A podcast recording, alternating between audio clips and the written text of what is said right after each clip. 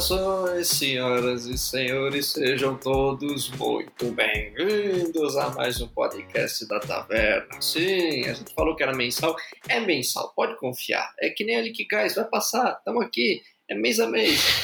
A gente está aqui de novo. E hoje, sentado aqui na nossa bancada, nós estamos aqui para falar sobre serverless e nós temos ele sentadão aqui conosco, Júlio. Fala aí, Júlio. E aí, pessoal, tudo bem? Hoje eu quero começar com os nossos amigos do Nerdcast para vocês, ó, lambda, lambda, lambda, pessoal. que esse é o assunto de hoje. e como vocês vão descobrir pelo decorrer deste episódio, eu nunca usei serverless, mas descobri que já usei. É. Então, espero que vocês curtam aí, galera. Revelações, né? E, e, sentadinho aqui conosco também, né? Nosso convidado de honra, né? É, eu tenho que, tenho que falar bem também porque é meu chefe. Brincadeira. É, Evandro, fala aí, Evandro. Opa, fala pessoal. Vamos falar de serverless aí, que, que é um tema bem legal. Vamos descobrir se tem servidores mesmo, né, nesse é, nome aí que é serverless, né? Vamos ver se de fato ele tem servidor por trás. É, quero, quero só ver, hein? Então, ó, vem conosco e vamos descobrir se tem servidor mesmo ou se não tem, hein? Vambora!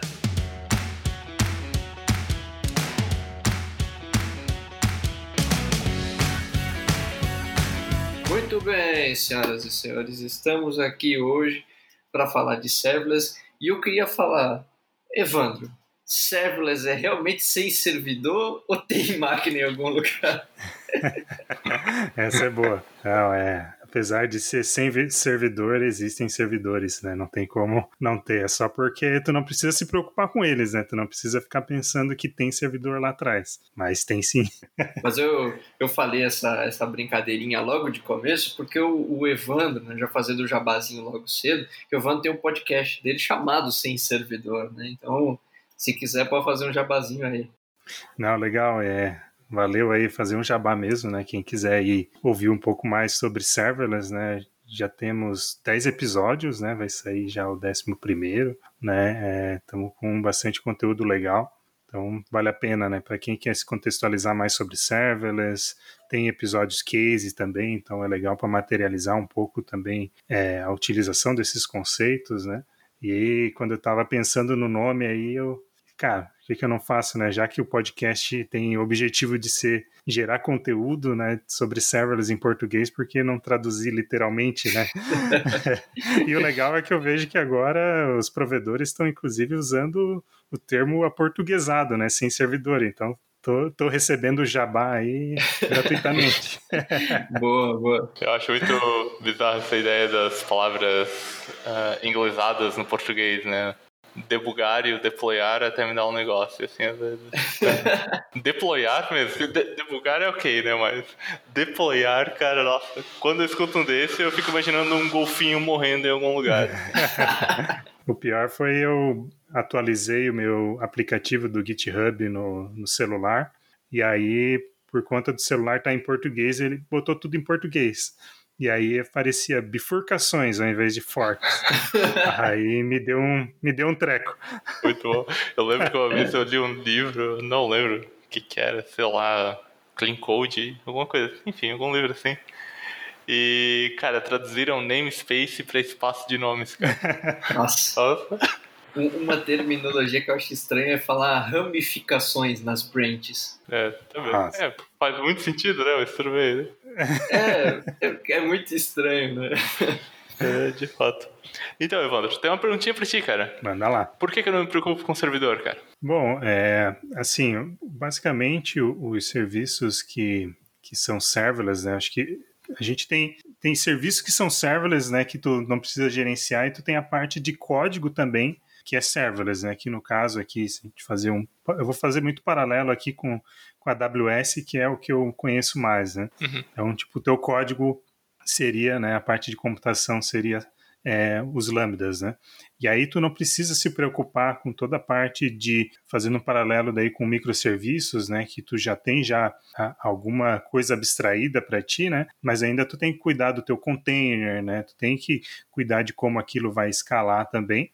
Né? E, na, e quando tu pensa em Lambda, quando tu pensa em serverless, tu não tem que se preocupar com nada disso, né? Todos esse, esses requisitos né, não funcionais, digamos assim, eles já estão é, de forma automática, né? nesses serviços. E isso é, é, se replica de, de forma parecida para outros serviços também é, gerenciados né, pelo cloud provider, como banco de dados, que também são serverless, é, é, filas, né, tópicos que também não precisa se preocupar. Basicamente, tu não tem aquela, aquela preocupação em ter que aplicar patch, configurar como que aquilo vai escalar, configurar é, é, parte de segurança dessa infraestrutura, né? Tem só a parte de rede, né? que, que é algo à parte, mas tu não tem que se preocupar do, com o servidor em si, com o escalonamento, é, com alta disponibilidade. Certo. E então quer dizer que basicamente tem um, um load balancer, não load balancer, né? Tipo um auto-scaler na frente, então que fica gerenciando esse recurso para mim, então. Exatamente. É, ele já tem isso por padrão, né? Então ele abstrai isso, né, para quem está tanto fazendo a operação ou desenvolvimento disso, né? Então tu não tem que, que pensar em como que isso vai funcionar. Claro que tem serviços e serviços, né? Tem alguns serviços que que é até um pouco polêmico essa definição de serverless, né? Porque tem alguns serviços que parecem um, um SaaS, né? Que seria é. um, um, né? um, software as a service. É, então é até um pouco polêmico esse, esse tema e até já aproveito já até para dar um, uma dica de um conteúdo que é do Jeremy Daly, que é um AWS Serverless Hero, que ele tem um post que se chama Stop Calling Everything Serverless, né? Tipo, para de chamar tudo de serverless, né? Aí ele destrincha toda essa, essa polêmica, né? Então tem aí um pouquinho Legal. de confusão e alguns serviços que às vezes são chamados de serverless não assim, não, não, não daria para dizer que é totalmente serverless porque tem alguma preocupação com, com escalabilidade e tal, que eu acho que, que foge um pouquinho. Né? Eu acho que para mim, serverless, é, tu não tem que se preocupar com nada disso. Né? Ele vai escalar, tu vai botar lá, ele vai dar conta do recado que tu precisa né, na hora que, que precisar. Né? Eu acho que uma das coisas mais, nível mais básico, assim, entre aspas, falando, que eu vejo de serverless é o lance de você usar, por exemplo, um EC2 né, na AWS. Você faz a sua aplicação, né, gera o, o executável dela e coloca ela né, num, num, container né, para ser executado. Então, todo o processo de deploy da tua aplicação tu consegue fazer por lá. Né? Então, é, seria, na minha opinião, eu, pelo que eu é, das experiências que eu tive, né, eu acho que esse é o nível mais básico com quem eu já mexi, né? Então, eu fazia a minha aplicação, eu subia num, num container, botava num Docker, subia para um EC2 e rodava é, essa aplicação lá. Mas é, eu acho que isso que o Evandro falou é interessante porque quando a gente vê as coisas de serverless, vai muito além. Né? Por exemplo, na AWS você tem serviços de é, machine learning, você tem serviços de é, leitura de documentos, reconhecimento facial, você tem vários já serviços pré-prontos que você pode usar né, para para resolver problemas para você. Acho que isso também é uma coisa bacana, né? Às vezes você pode aproveitar desse serviço que entra nessa parte mais de SaaS, né? Para resolver. Acho que isso é, é uma coisa bacana. É, e até tem uma definição que agora, vou esquecer quem falou, mas a gente pode botar na descrição depois, né? Que, que ele fala é, é, de serverless, né? Onde, tipo, o que, que, tu, que alguém abstrai a, complexidade para ti né, aquilo é serverless, né? Então tem essa essa forma de pensar, né, serverless que, que é interessante. Acho isso bem legal, todo, todo esse conceito. Mas eu, eu queria jogar uma aqui na roda para a gente discutir. Por que, que o serverless se tornou tão popular e viável? Se é que se tornou popular e se é que se tornou viável. Porque com o dólar do jeito que tá, vai ter muita gente que vai dizer, eu não sei não. Mas agora a AWS cobra em Bolsonaro, né? É. Não cobra mais em Obama, em Trump. Né? Exato. Isso, isso ficou interessante. Mas assim, no, no Brasil, né, a gente ainda está numa curva aí de, de crescimento de adoção de serverless. Tanto que a gente vê a AWS agora, é, recentemente, né, criando posições estratégicas dentro da, da AWS para é, desenvolver os serverless na América Latina de forma geral, né? Mas se a gente olhar para é, Estados Unidos, principalmente, Europa, é, serverless já é muito forte lá, né? Então, é, eu vejo que no Brasil que a gente está um pouco ainda atrasado nesse, nesse aspecto, mas eu vejo uma aceleração bem grande, né? E, e basicamente, assim, o que eu atribuo essa, essa popularidade, né? É, acho que primeiro ponto que eu gosto muito, né? Que é a parte de, de timing mesmo da, de, de tu desenvolver a tua aplicação, né? Porque tu consegue fazer aplicações muito rápido e tu não precisa de um corpo, né, de, de time por trás para gerenciar isso também muito grande, né? Porque é, boa parte do que tu precisa se preocupar, o, o cloud provider faz para ti, né? Então tu pode focar muito no negócio e, e isso, né? Eu vejo que é, é, a parte possivelmente mais mais importante, né? Tem a parte de custo, né? Que em muitos casos vai baratear também, né? Esse é um assunto polêmico também mas o custo eu vejo até como um, um, um, em segundo plano, né? Eu acho que a parte de ter o time, conseguir fazer o teu, a tua aplicação ir mais rápido para o mercado é, é até mais importante que o custo, né? É, a gente é, se acostumou recentemente também a ouvir que hoje em dia não faz tanta diferença tu ser uma empresa grande, né? Importa se tu é uma empresa rápida, né? Os rápidos estão derrubando os grandes. Então, tu tem esse diferencial de conseguir desenvolver tuas aplicações de forma rápida, né? Para ir para o mercado. É, isso tem uma, uma importância bastante grande. Então, eu vejo que esse ponto, né? É, junto com tu não ter que se preocupar com os servidores, né? Tu não poder trabalhar com um time mais enxuto e tu focar mais no teu negócio faz muito sentido para empresas que, que têm principalmente tecnologia como meio, né? É, assim, até dando um exemplo, né, para os nossos ouvintes, né, é, imagina que você tem um tempo para fazer um MVP, né? Você é uma startup, você tem tempo, né? normalmente esse tempo é um tempo mais curto, né, que você teria se você fosse uma empresa tradicional para você lançar, né, um MVP para o mercado para você analisar o resultado. Então imagina assim, você tem um banco de dados, por exemplo, você tem diversos serviços, né, a sua aplicação, seus endpoints, tudo, né?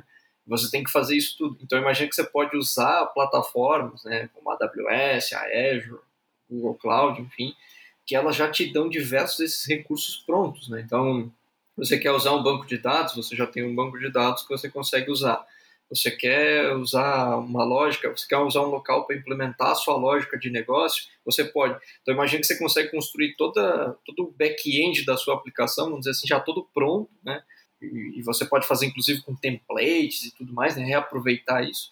É, depois você tem uma, uma, um app ali, né, que você só pega, faz as requisições, então fica muito fácil, muito rápido de você trabalhar, principalmente se você tem uma equipe menor ou um um tempo, né? um, um time curto. Né? Acho que esse é um, um case bem legal assim que eu vejo a galera explorando bastante. Com certeza. E, e aí vem a parte de custo também, né? Porque é, imagina uma startup, né? Como tu pegou um exemplo, querendo ir para o mercado, é um cenário totalmente instável, né? Ela não sabe se, é, se ela vai ter faturamento, não sabe nem se vai ter é, público para utilizar, né? Então é, é, é muita incerteza, né? E aí tu poder contar com serviços que tu vai pagar só pelo que tu utiliza de, de fato, né? né? E que ele já vem pronto para uma escala grande. Mas se tu também não tiver uma escala grande, também não vai ser um problema. Tu não vai pagar por, por recursos provisionados previamente, né? Tu vai pagar pelo que de fato for é, utilizado. Então, no cenário de startup, né, eu, eu acho que até ele é, mostra ainda mais valor para pequenas empresas e para startups, justamente por ele endereçar muito bem né, essa, essa instabilidade que uma startup tem né, quando, quando começa, especialmente que não tem previsibilidade de nada, nem de, de faturamento, nem de, de carga de trabalho ali, dos workloads. Então, ele, ele se encaixa muito bem. Né? E, e, aí, fazendo um gancho também com relação a isso, né? A, a gente está gravando aqui em tempos de, de pandemia, né? É, teve empresas que eu, eu conheci, que eu conversei, que, que tinham boa parte da, da sua aplicação em serverless, que isso foi um, um, dos fatores que salvaram, digamos assim, a empresa em tempos de, de pandemia, porque a carga de trabalho, né, os workloads da aplicação caíram demais, é, o faturamento também, né, caiu na mesma é, proporção, mas também os custos de cloud deles caíram também na mesma proporção, né? Então isso é, ajudou bastante eles passarem pela pandemia de uma forma um pouco mais tranquila, né? Um, um exemplo, né? Que é agora citando um exemplo prático, né? É o jogo é, Among Us, né? Esse jogo aí que foi lançado já tem um, um tempo, né? Acho que ele foi 2018, se eu não me engano, foi lançado. E esse ano agora teve um boom absurdo, com milhões de pessoas jogando. Não que antes não tivesse, né? Mas o, o jogo ganhou um hype, né? Então imagina o pessoal ter que mudar toda a infra, ter que mudar várias coisas em cima da hora, né? Não daria para o jogo ter a, a escalabilidade que teve. Só um exemplo aqui, né? Para para mostrar para o pessoal, né? Que é para dar esse contexto. Né? Então, isso que é interessante. Com certeza. E, ao mesmo tempo, se eles tivessem se preocupado com isso lá no começo, talvez eles não teriam faturamento, receita suficiente para bancar uma estrutura já dimensionada para um pico que é, talvez nunca viesse, né? Então, esse é um exemplo muito legal mesmo. Exato. Então, tudo bem. A gente já conversou um pouquinho, então, é, sobre o serverless, né, o porquê. Acho que agora o ouvinte já está um pouco, já está um pouquinho mais habituado, já está comprando a ideia, vamos dizer assim. É, agora seria legal a gente falar então um pouquinho de quais são os provedores, né, os atuais, é, e, quais, e quais que a gente indica também, né? Quais que você indica, né, Evandro? Legal. É, eu, eu sou um pouco suspeito, assim, porque eu utilizo bastante a AWS, né? E, e eu vejo, assim, que Hoje, em serviços serverless, eles estão bem maduros já, né? Tentando fazer aqui uma leitura mais imparcial, assim, né? Eu vejo que é, a AWS tem muitos recursos já que são serverless, tem muita integração entre esses serviços, o que torna é mais fácil tu criar uma, uma solução totalmente integrada ali, baseada em eventos, né? Tu consegue plugar é, muitas essas coisas e, e, como a gente mesmo estava falando ali antes, né? Que a gente acaba conectando vários serviços prontos, né, e que isso facilita, né, tu tem um cloud provider que tenha é, ainda mais serviços, né, conectados entre si, isso facilita bastante, né, então, particularmente, assim, eu indicaria a AWS, é um serviço que, que eu gosto bastante e eu vejo que funciona bem, né, eu também já tive experiência de, de trabalhar com, com outros cloud providers, né, trabalhei já com com IBM Cloud, já tive experiência, né? É, também acho que, né, acho que todos os cloud providers hoje eles têm né, é, capacidade de, de atender, né? Acho que é, nesse sentido é tranquilo, mas eu vejo que a AWS está um passo na frente, assim, né? Eles têm bastante recurso que já estão muito maduros, né, é, em relação a, a serverless. Que eu gosto da AWS especificamente é em relação à documentação Acho que nesse aspecto, assim, principalmente para quem quer começar, é, eu já tive experiência com a Google Cloud também e a AWS sempre foi muito melhor, assim, documentação, muito, assim, não só uma documentação que diz, é, ah, o nosso serviço é esse e funciona assim, né? Ele também te dá exemplos, né? Ó, aqui está um exemplo de como fazer tal coisa. Com certeza. E, e, tem uma comunidade também já que é muito grande, né? Que também contribui para essa questão de documentação, né? Boa, boa. Então, tu consegue encontrar também muito conteúdo já, muito exemplo, né? Eu, particularmente, é, venho gerando ali conteúdos também né, no meu GitHub ou em palestras e todas elas baseadas aí em AWS, então a comunidade também é maior, é, tem um, público né, muito forte de heroes, inclusive, né, community heroes, é, AWS Serverless Heroes também daí no mundo, né, que ajuda a gerar esse conteúdo e fortalece ainda mais a comunidade, né, eles são muito engajados. Mas o que vocês perceberam que muda entre os principais vendors nesse mundo, assim? Bom, o, o que eu percebo, assim, é, é, é maturidade mesmo de é, ferramentas, né? Então tu vê que, por exemplo, eu utilizo, né, quando eu desenvolvo minhas aplicações serverless, o Serverless Framework, né? E, e ele tem uma integração muito orgânica, digamos assim, com a AWS, que com outros cloud providers tu tem vários perrengues, né?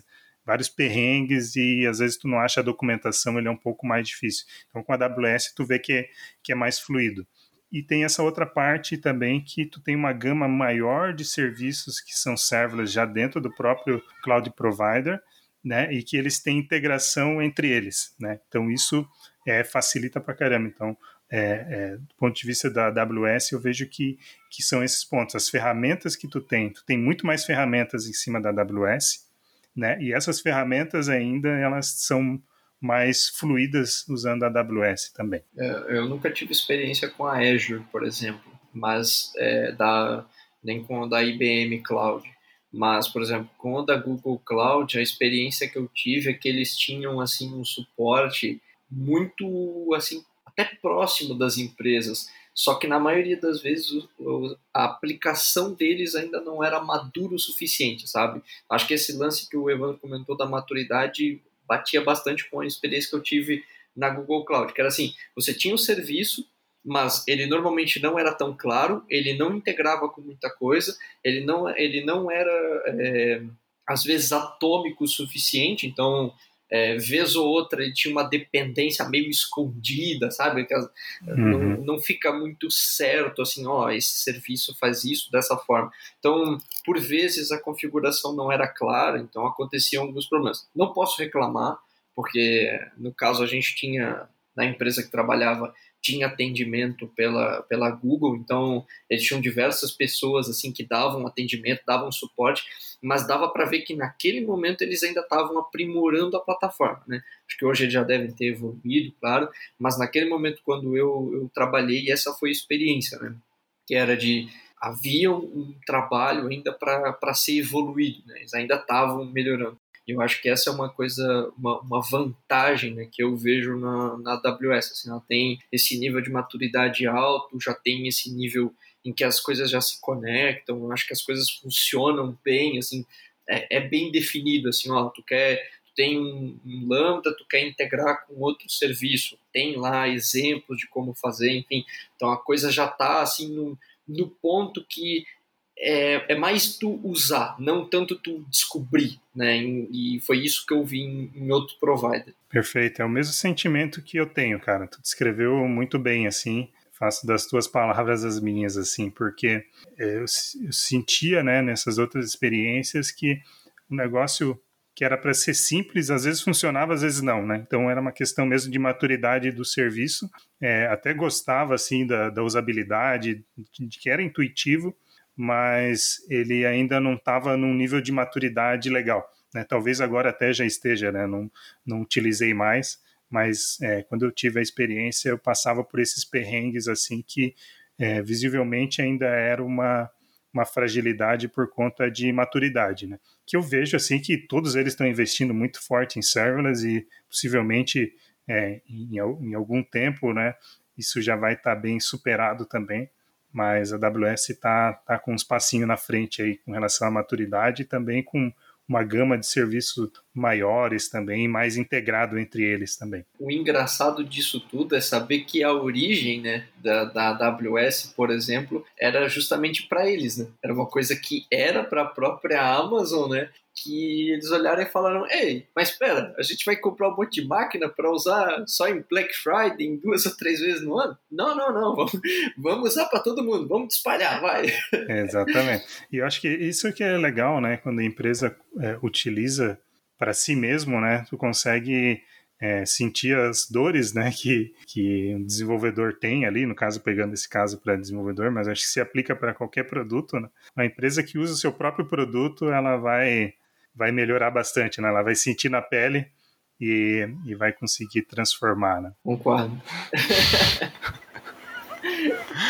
Por curiosidade, a gente comentou do Serverless Framework, né?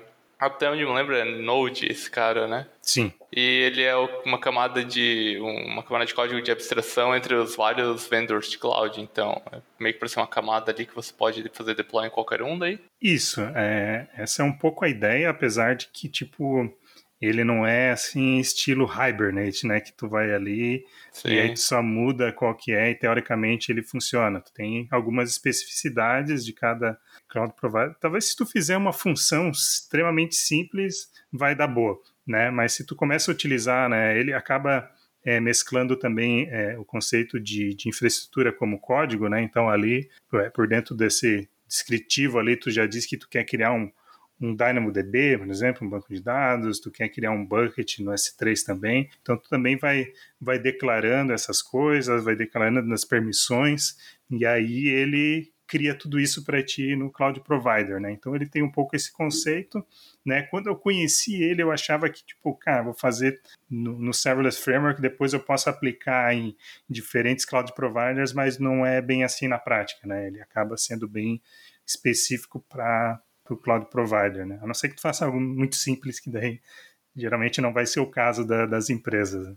Né? explicando talvez para o nosso ouvinte, né, que talvez não entenda um pouco isso, é, imagine que em vez de você ir lá no serviço, né, acessar a página da AWS, criar o teu serviço por lá, né, fazer tudo manual, você possa criar um template, né, como se fosse um script, né, mas é uma linguagem declarativa, né, normalmente é o YAML, né, YAML, não sei falar, YAML, YAML, é, eu sempre fico na dúvida qual é, qual é a expressão. É, você pode criar usando essa linguagem que você declara o que você quer usar. Então, que nem o Ivan falou, ah, você quer usar um banco de dados, você quer usar um, um serviço do S3 para armazenar arquivos, né? enfim, você pode criar isso e depois você pode executar. Então, imagine que se você pegar e derrubar toda a sua estrutura, ou quiser subir de novo, ou enfim, quiser migrar para outra região, né? enfim, quiser fazer qualquer coisa que for necessário, você faz alteração lá em código. Então não precisa ficar navegando lá na telinha, entrando na telinha A, mudando para B, né? É, fazendo tudo, tudo só por lá, né? Na, na, interface. Isso também é uma coisa bacana, né? Principalmente para empresas, né? Com certeza, tu deixa a tua aplicação reproduzível, né? Então tu consegue replicar isso em outros ambientes, como tu comentou, até o próprio teu ambiente de desenvolvimento, com o ambiente de, de produção, né? Nossa, isso sim. E ele também faz a diff, né? Então tu faz alteração de, de algumas coisas, ele não vai criar tudo novamente, ele vai ver o que, que foi feito de diferente, vai aplicar. Então ele poupa um esforço bem grande e, e também tem a parte de fazer isso de forma automatizada também, né? Sim. Não, não que não daria para fazer via interface, ia ser uma baita de uma gambiarra, né?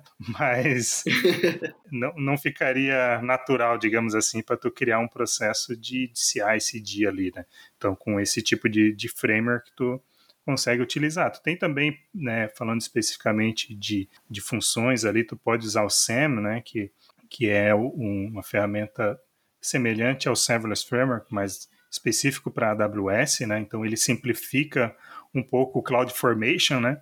CloudFormation, que é aí a, a base, né, para é, infraestrutura como código da AWS, né? E ele é, ele é bem denso, né, digamos assim, bem verboso para se fazer, e o SAM ele simplifica um pouco. Então, na hora que tu vai desenvolver tua aplicação serverless, tu usa o SAM, ele, ele fica mais simples de tu usar o ele abstrai um pouco o CloudFormation, né? Então seria uma opção também no caso de AWS, né?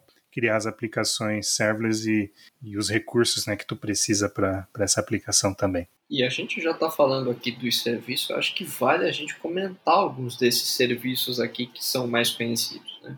Um dos primeiros que é um dos que eu mais gosto é o Lambda. Eu acho que para mim o, o, AWS Lambda, né, você tem uma, uma, cara, uma praticidade enorme, porque você foca em escrever a linguagem do seu negócio, né? Você não, não precisa se preocupar tanto com o redor, você foca bem na lógica do seu negócio, né?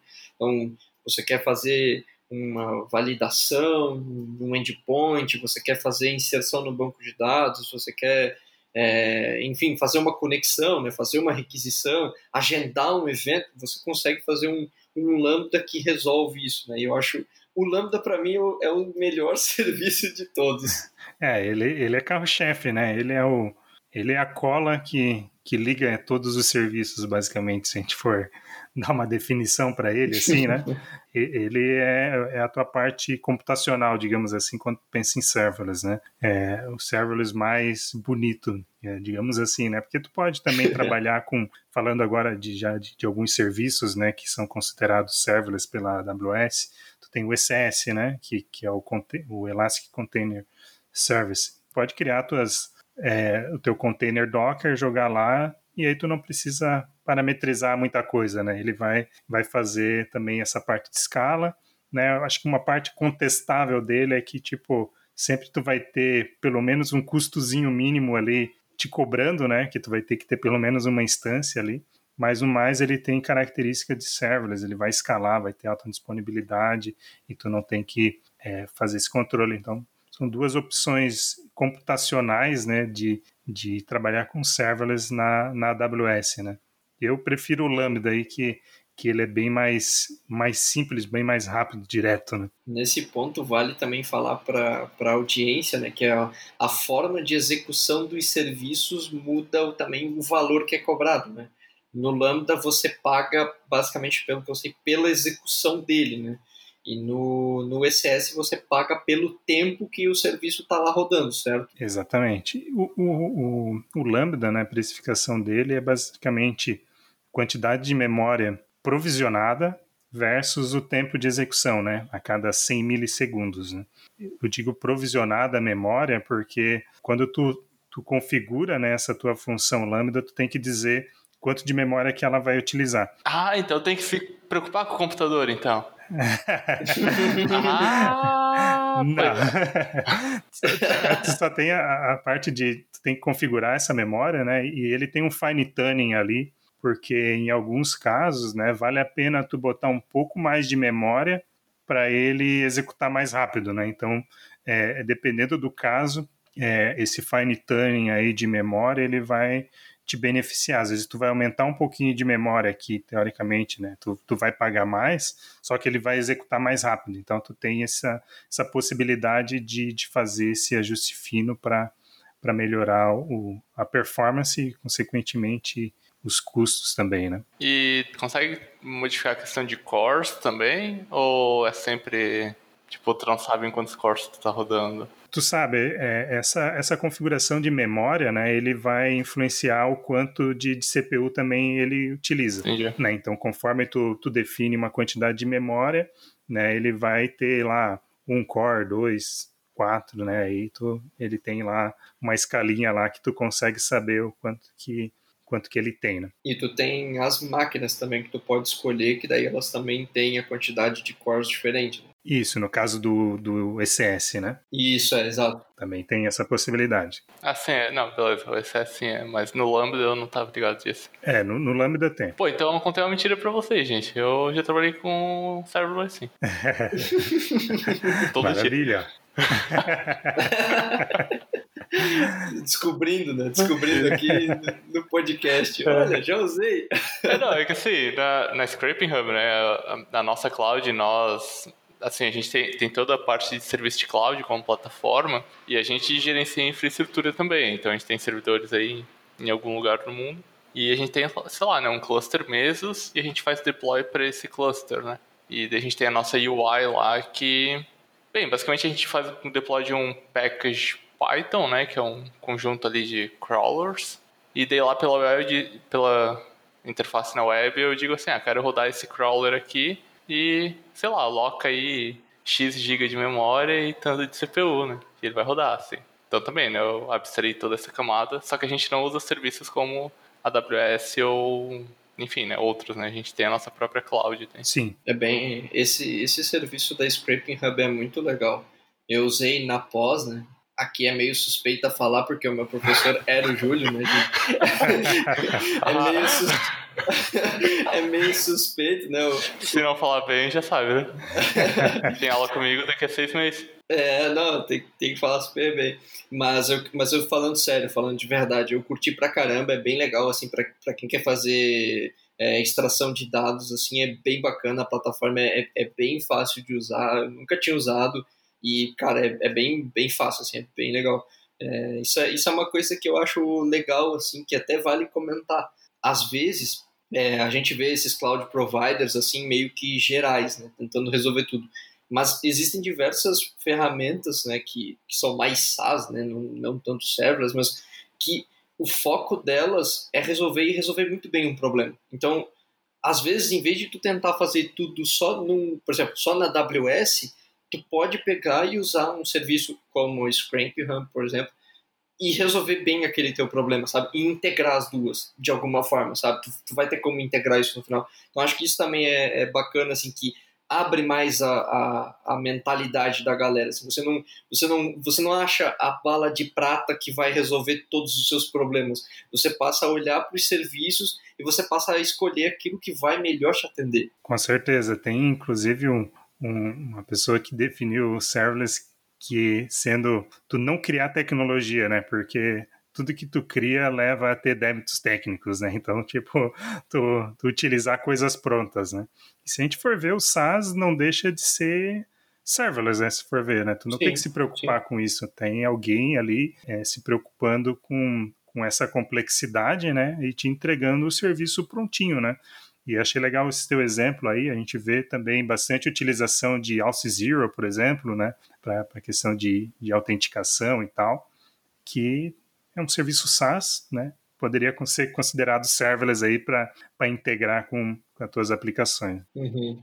A gente falou um pouquinho aqui é, no geral assim das tecnologias e eu queria perguntar das linguagens, né? Quais as linguagens que são mais usadas aí, né? A gente comentou um pouquinho antes ali, falou de, de Node.js, mas agora também a gente fala de Python. Então, quais linguagens são mais populares? Bom, é, eu vejo assim que na frente está o Node.js, né? Eu acho que para a construção das funções é, é, o que desponta assim mais utilizado. Tu vai encontrar até mais documentação, mais referências em cima de, de Node.js, né? E ele também tem a característica, né? Acho que propositalmente também é mais utilizado por conta disso, né? Que ele tem o menor cold start, né? que é o Cold Start, para explicar aqui para quem está ouvindo, né? Ele é o. Olha, cara, mexe, mexe suas palavras, cara. o Cold Start é o tempo que o servidor, né, o cloud provider, leva para subir a tua função, né, a tua lambda ali no caso, né? Então ele tem um tempinho para aquecer, né? Que ele está frio ali, não não está no ar e depois, de fato, ele tem a execução do teu código em si. Então, esse tempo antes, né, que é do cloud provider conseguir criar a tua função para depois executar, é o tempo do cold start, que ele faz isso porque, obviamente, né, como ele não te cobra por tempo ocioso, ele não vai ficar com, com aquela tua função lá rodando no servidor dele, porque ele tem que alocar para outro que, que vai utilizar, para outras funções, enfim, né? Então, depois de um X tempo, ele mata essa função e quando tu faz a requisição novamente, ele tem que aquecer, né? Então, ele tem esse tempinho para é, executar. Então, esse é um drawback que tem de tu é, utilizar serverless e uma linguagem como Node.js e Python também são as que têm um cold start menor. Então, geralmente, é, para essas linguagens, o tempo é muito pequeno. Claro que tu tem algumas boas práticas ali que tu tem que tomar para diminuir esse cold start, mas essas duas linguagens, de maneira geral, são as que performam melhor e são mais populares. E quanto tempo aí para levantar um. para começar a rodar, né? Milissegundos?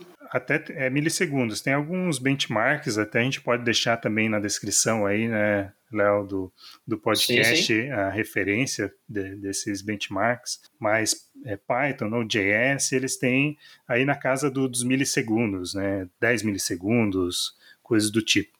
Né? Então ele acaba sendo muito muito rápido, né? Quando tu vai para uma linguagem tipo Java, isso já isso já sobe, chega dependendo do caso ali um segundo, tal. Então pode ser um problema dependendo do cenário que tu tem, né? É, até tem uma palestra que eu faço exatamente sobre esse tema que eu defendo até utilizar Java, né, em, alguns casos para para serverless, porque em muitos cenários isso acaba se diluindo e sendo imperceptível, né? Mas claro, se tu tem oportunidade, já tem know-how em uma dessas duas linguagens, vai nessas duas que tu já vai estar tá garantido, né? O, o, pessoal do Java, né, já sabe, né? Não é cold start, é hot start, tá? Já que o Flávio não tá aí, eu tenho que, tenho que ser o piadista aqui. tem que ser o piadista, dona. Mas Java também tem uma opção, né? Que eu também, é, quando eu faço essa talk sobre serverless com Java, que eu falo, que é a opção de utilizar o Quarkus, né? O Quarkus com o grau VM, né? Para tu gerar um binário mesmo. Né? Então tu faz ali o grau VM, tu faz um ahead of time compilation ali com Java ele vai gerar um binário e ele vai consumir bem pouca memória e ele vai startar bem rápido também. Então ele consegue aí otimizar né, é, a utilização de Java numa função que, que tem essa, esse requisito de ser mais rápido na, no start. Né? É, porque até explicando também, né, por que, que o pessoal se importa tanto, né, com esse cold start, porque você paga por isso. Né? Então, uhum. se você, se a sua aplicação levar um segundo, dois segundos e, por exemplo, você recebe 500 requisições por dia, né, bota na ponta do lápis aí, é muito tempo que você está gastando ali só para iniciar o serviço, né? então Sim. É, isso é bem levado em conta. Né? É, aí, aí, o que vai pegar é, é, tipo se tu tem muitos cold starts ao longo do, do, do mês, né? Uhum. Agora, se, se às vezes é uma função que ela é chamada frequentemente, às vezes tu vai ter muito pouco cold start, né? E aí isso acaba sendo imperceptível, ele vai ficar diluído no mês tu nem vai sentir e não vai impactar também a experiência. Agora, se é uma função que é chamada de tempos em tempos que, que tu não se beneficia né, de uma função já quente, aí tu vai ter problema tanto na experiência quanto no custo, né? Então tem, tem esse fator aí para para ser analisado também. Mas Lambda não é usado só para questão de processamento assíncrono, né? Eu posso disponibilizar, tipo, através de um Lambda, um endpoint ali HTTP, né? Daí a pessoa vai lá e faz uma requisição para ele, né? Com certeza. Esse, esse seria uma arquitetura mais básica, digamos assim, né? Tu ter um API Gateway ali na frente, fazendo proxy direto num Lambda, e esse Lambda acessando alguma coisa, um banco de dados, um DynamoDB, por exemplo. Né? Então, esse seria um, um, uma arquitetura clássica, né, mais simples possível, né, de tu fazer uma aplicação serverless. E aí tu tendo esse endpoint síncrono ali, se ele, né, tem essa característica de não estar tá quente direto, né, tu pode ir e tu tem ali uma, uma, uma função, né, que com cold start alto tu pode impactar a experiência do, do cliente, né, então tem esse, esse ponto. Entendi. E nesse cenário de endpoints, né, eu tenho um lambda para cada endpoint ou na verdade é um, um lambda com todos ou um conjunto de endpoints? A boa prática é que seja um para cada endpoint, tá? É, o que acontece assim que, que é um ponto de atenção né, para quem é, desenvolve é que muitas vezes a gente é tentado a fazer uma função para cada coisinha. No caso do, do endpoint, faz sentido tu ter um, uma função para cada endpoint. Isso é, é uma prática, é legal. É, agora, às vezes tu, tu vai querer granularizar demais alguma coisa dessa desse endpoint, né? E aí que às vezes mora o perigo, né? Que tu vai fazer, ah, vou fazer uma função aqui que processa tal coisa, uma outra função que faz não sei o quê, e a outra que, que vai salvar no banco, digamos assim. Então tu criou três funções. Só que na verdade é, essas três funções é para fazer a mesma coisa, ele não é reaproveitado em mais nenhum lugar, nem nada e aí tu faz em três funções. Então tu gera um overhead porque tu vai ter cold start para os três, né? Tu vai estender um pouco o tempo de execução e consequentemente o custo. Então aí que, que muitas vezes a gente é, falha, né? Em granularizar demais. Mas nesse no, no, ponto de vista de endpoints, faz sentido e é boa prática tu ter uma para cada endpoint mesmo. Só lá dentro que tem que cuidar com a granularidade se tu não vai reaproveitar aquela parte em mais nenhum lugar. Né? Entendi. E do ponto de vista de código, assim, é... Tipo, uma função vai ser uma classe em código, um arquivo, um projeto, um repositório? Como é que funciona essa questão da gerência? Legal. É, vamos, vamos por partes, vamos pelo repositório, né? repositório é boa prática, né? É, assim, eu acho que se tu tá começando um negócio, né? Um, um, digamos uma startup, tu tá ali sozinho trabalhando, né? Tu é o cara que assobia chupa cana ali, né? Bate escanteio, corre para cabecear e, e defende ainda. O negócio é fazer gol olímpico, cara. Vocês não manjam ainda. É boa. É, às vezes faz sentido tu trabalhar com monorepo, tá? Porque ele, ele vai simplificar muito a tua vida. Tu vai ter um único descritor de infraestrutura como código, tu vai ter todas as tuas funções ali e tal. Então, o monorepo pode ser fazer sentido num projeto pequeno com um time, né, muito pequeno. Mas quando tu começa a crescer tua aplicação, a boa prática é que tu separe o, o as tuas funções em, em contextos, né? Assim como a gente dividiria um microserviço, né? A gente tem lá um monolitão e a gente está quebrando em microserviços, tu ter o teu repositório como se fosse um microserviço. Então ele vai conter ali várias funções que são do mesmo contexto, né? E também a tua, o teu descritor ali de, de infraestrutura como código também ali dentro para esse mesmo contexto, né? Então essa seria a boa prática. Até o monorepo eu até sempre comento que é uma boa ideia caso seja um time bem pequeno e o projeto pequeno, dá-lhe um monorê porque ele vai te poupar bastante tempo. Agora, do, do ponto de vista de código, né, é, assim, a boa prática é tu, primeiro, tu, tu não fazer o, a tua lógica de negócio é, na mesma camada que tu tem o teu handler ali do, do, do serverless, né? Então, tipo, tu já tem duas camadas aí só, só nessa, né? Então, tu tem um handler que só vai fazer, a, só vai bater, né? Vai receber a requisição e vai repassar e tu tem a tua camada onde tu vai fazer o que tem que ser feito naquela função. E adicionalmente, né, se tu faz é, conexão com alguma coisa externa, um banco de dados, alguma API, tu tem uma camada para isso. Mas não mais que isso, porque senão tu, tu gera complexidade demasiada, né, para uma função que é para ser pequena e rápida. Né? Entendi. Muito bom.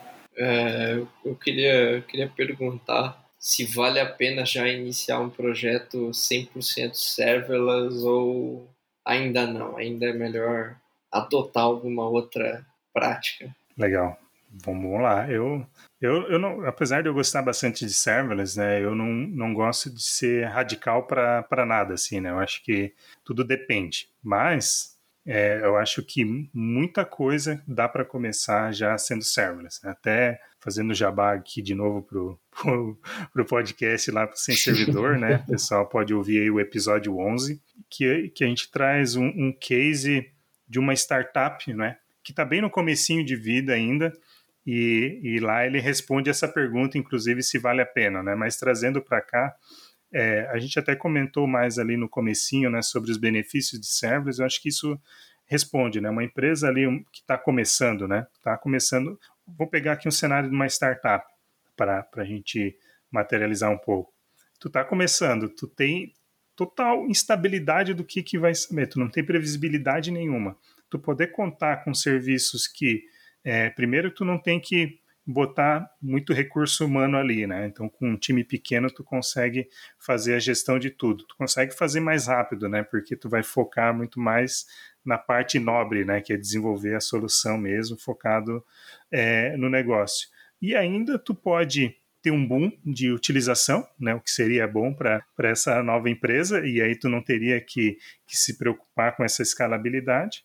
Só que ao mesmo tempo também se falhar miseravelmente, tu também é, não vai sofrer tanto, porque tu não vai estar tá pagando por uma infraestrutura que, que nem está sendo utilizada, né?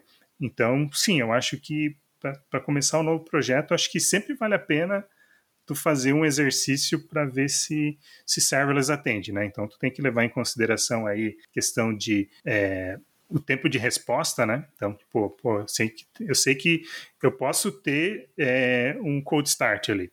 Né? E esse cold start não pode nunca acontecer para mim, porque o meu tempo de resposta tem que ser na casa do, dos 5 milissegundos. Então, se acontecer cold start, eu vou ter problema, sei lá. Estou né? pegando aqui, tentando imaginar um cenário.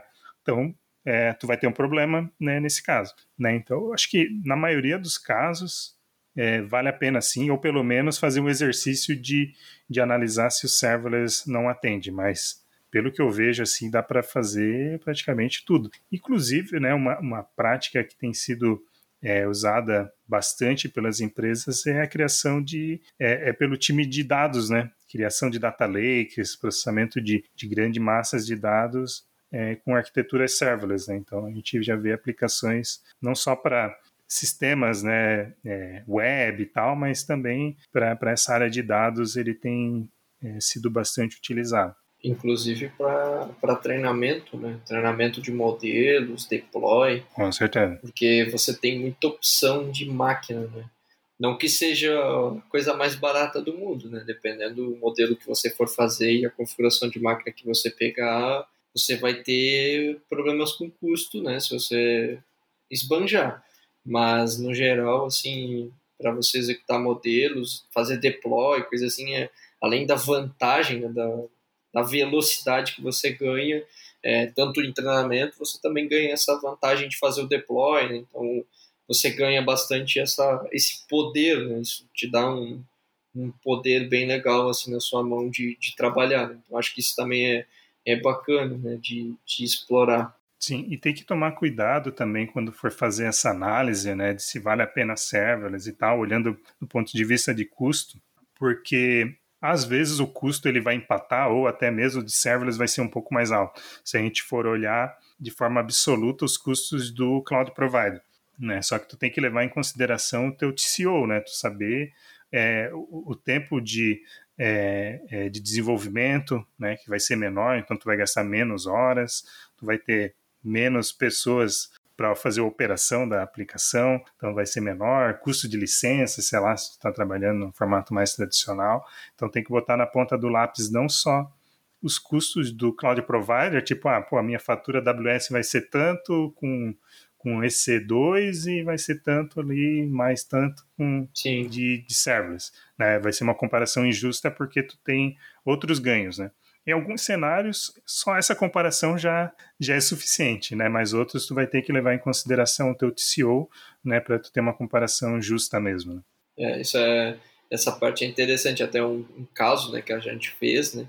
Foi comparar, por exemplo, ah, como é que, qual seria a gente comparar de usar um serviço como o Glue, a AWS Glue, que faz o serviço de ETL, né? Extract, Transform, Load, é, e usar, por exemplo, um serviço como o Athena para poder consultar né, com SQL, ou subir num, num EC2 lá só um, sei lá, um, um MySQL, um Postgres, alguma coisa assim. Então, a gente fez a comparação, o Postgres, apesar de ser um, um pouco mais barato, mas a gente viu que para o cenário valeria muito mais a pena usar o Glow e o Athena ali, faria muito mais sentido usar a conjuntura de serviços e tudo mais para o conjunto do todo que a gente estava fazendo do que optar por fazer um Postgres e tudo mais. Com certeza. E ainda falando né, sobre valer a pena, pegando até um exemplo é, da minha realidade ali, né, na, no time de, de pesquisa, né,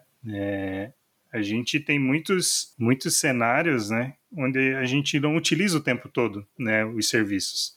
Né, e num, num formato mais tradicional, né, mesmo de microserviços, a gente estaria pagando por recurso alocado, né? E quando a gente trabalha com com Lambda, com SQS, né, que é um serviço aí de, de fila, ou um Event Bridge, que são serviços serverless, a gente não, não precisa pagar por isso. Então, tu não está utilizando, tu não está pagando. Mesma coisa para um, um ambiente de desenvolvimento, um ambiente de teste interno da empresa, que tu também é, acaba ganhando. Tu não precisa fazer todo aquele arcabouço de baixar as aplicações de tempo em tempo para otimizar recurso, né? Que muitas vezes eu vejo as empresas fazendo isso para otimizar tu não precisaria fazer daí com, com serverless. Legal, só voltando ali no assunto dos nomes loucos, cara, você falou arcabouço, cara, ao invés de framework. Nossa. cara, sensacional. Primeira vez que eu vejo alguém falar arcabouço, cara. Muito bom. Tem um vocabulário muito rebuscado, esse menino. É, cara, sensacional. sensacional. É, por, essa, por essa não esperava. É, não, não. É. é. vivendo, vivendo e aprendendo, né? A gente vai aprendendo os termos, né? Maravilha. Então, galera, o episódio de hoje foi maravilhoso. A gente falou sobre serverless, né? Ou sem servidor, ou talvez não seja bem assim, né? a gente a gente viu que não é bem assim, né? Tem. Até o Júlio descobriu que já tinha trabalhado com isso, tinha falado que nem tinha trabalhado, descobriu que trabalhou. Pois é, pois é. Uma surpresa, na geral. Não. Mais louco ainda é que a gente desenvolve o nosso cérebro né? Ah! É, o, é. é o, o plot twist da noite, né? Peraí. Não, não, não deixa de ser, né? Se tu tem um time que te abstrai e te entrega o serviço, né, para ti, do teu é. ponto de vista de operação e desenvolvimento, é serverless, né? Exatamente. É como se tivesse o teu próprio cloud provider dentro de casa. É, viu? É, tá vendo? Às vezes, às vezes as coisas estão mais perto da gente do que a gente imagina, tá vendo? É, esse é o exemplo. Pessoal, queria agradecer bastante ao Evandro, também ao Júlio, é, e você, ouvinte, por ter ouvido a gente até aqui, viu? É, brigadão, Evandro, brigadão, Júlio. É, e, claro, né, a gente deixa aqui as palavras finais para vocês darem aquele alô para a galera. Valeu, cara. Obrigado aí pela oportunidade, pelo convite, né? Ainda mais para falar de um tema aí que, que eu gosto bastante, né? Que é serverless sem servidor. É... o legal é que eu gosto de fazer trocadilho tudo com less, né? Então eu sempre tento é, formular uma palavra e botar less no final, tipo fearless, ou Painless. Como é que era aquele super-herói que tu fez lá pro teu filho? Como é que era? Ah, aquele era do, do AWS Serverless Hero, né? Só que era que o AWS Serverless Hero é uma, um reconhecimento, né, para para pessoas que fazem um trabalho na comunidade, especificamente sobre serverless, ele ganha um reconhecimento da AWS. Aí aquele era uma imagem do símbolo que era a expectativa e a realidade era eu vestido com um papelão, né? Achando que era um herói, né? Enquanto não vem alguma coisa nesse sentido, né? que seria bem legal. Aí eu me contento de, de botar um papelão na cabeça e escrever Serverless Hero na frente. Faz, fazendo a alegria da, da criançada. É, né? exatamente. Né? Ainda arranquei umas risadas, tá tudo certo. É. Mas legal, cara. Muito feliz aí de, de participar. É, gosto bastante desse tema e brigadão aí pelo, pelo convite. Gente, brigadão, Júlio. Obrigado, né, cara? Valeu, galera. E espero aí que tenha sido útil o debate de hoje, né? Como eu gosto sempre de lembrar, né? O melhor código é aquele não escrito, né? Então com serverless a gente escreve menos. Exatamente. e será que o futuro aí da cloud é codeless, código sem código? Uh, fica a pergunta pro nosso ouvinte aí. Fica a pergunta aí, galera. Ah, responda, responda lá no Twitter pra gente. Aí, vai ser codeless? Vai virar? Como é que vai ser? Manda lá, manda lá pra gente manda por e-mail também, tem o nosso e-mail contato@tavernaprogramacom.com.br, pode mandar. Manda lá pra gente que a gente vai gostar de ouvir isso de vocês. Pessoal, muito obrigado, um grande abraço para todo mundo e até o próximo episódio. Valeu. Valeu. Valeu, galera.